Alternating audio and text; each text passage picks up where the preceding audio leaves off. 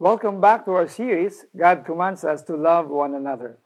In our series, we discover how we can love one another.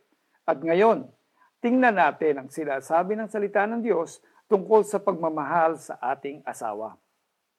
Pare, parangalan mo naman si kumare.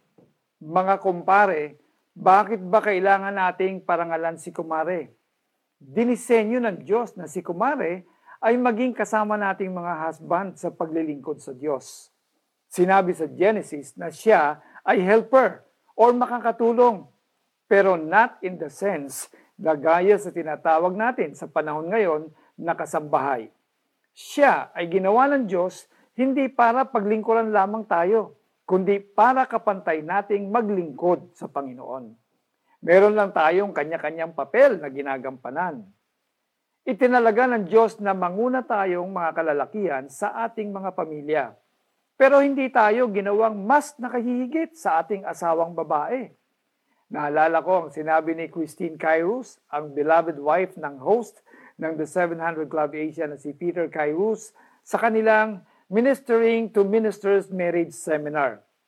Eve was not taken from the head to dominate man, nor was she taken from the feet to be trampled upon by man. Eve was taken from the rib close to the heart to be loved, cared for, and nurtured by her man. Sabi nga ni Lord sa Genesis chapter 2 verse 18, It is not good that man should be alone. Hindi magiging mabuti ang kalagayan natin kung wala si kumare. Madalas si kumare ang nakagagawa ng paraan para masolve ang isang problema siya din ang madalas na nagpupush sa atin to do greater things. Kaya napakalaking benefit ni Kumare sa ating buhay.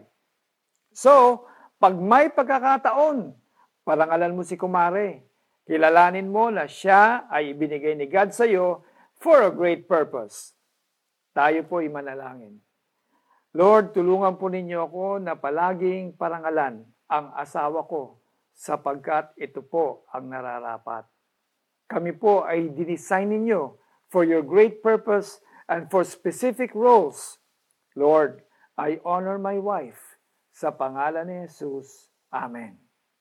Para po sa ating application, napakaraming paraan para ma-honor natin si Kumare. One of them is to always appreciate all her daily efforts maintaining our home. Isipin mo na lang kung pati yun ay iniintindi mo pa, di ba? Eh, wala ka nang ibang magagawa. Kaya i-honor mo na siya agad.